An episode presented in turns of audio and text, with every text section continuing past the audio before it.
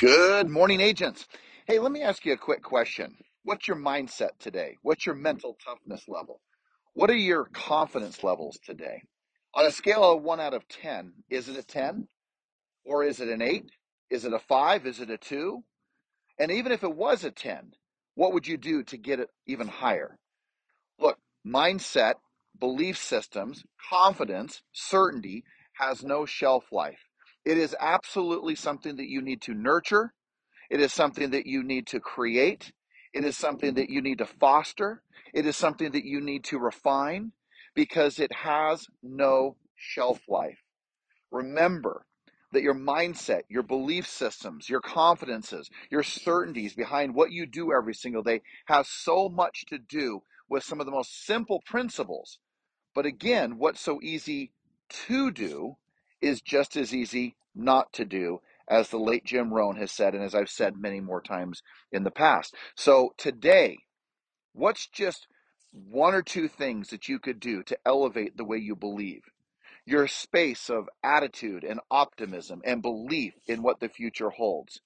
What is it that you could do to take your business, your life, to a whole different level because of the way you believe, the way you think, the way you feel? Has everything to do with how you shape that mindset. So let me just give you two or three things that I think might be helpful. And I say I think because, look, there's a lot of things that you could do. But one of the things I know for certain is that when I associate with the right people, when I spend time with the right people, good things happen. Here's the other point. Number two. Let's make sure that we are reading slash listening to the things that we should. When I mean by the things that we should, I'm talking about things that elevate our belief, our confidence. Stories like biographies or autobiographies. Mechanisms in regards to the way you think and the way you feel. Because I've realized that sometimes in the morning especially, I may not have the best mindset.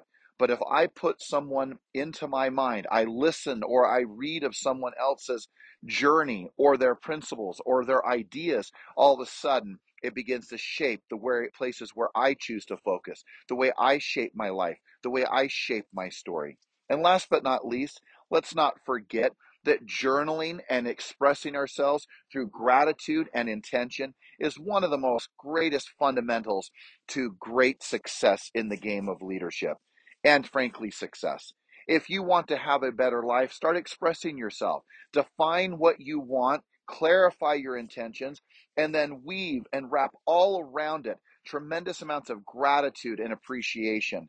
And gratitude, as you know, all the fear is cast out of you when you come from a place of gratitude. So remember, gratitude helps your mindset. Remember, journaling helps your mindset. Remember, setting the right intentions, knowing the direction, the decisions you have to make every day helps your mindset.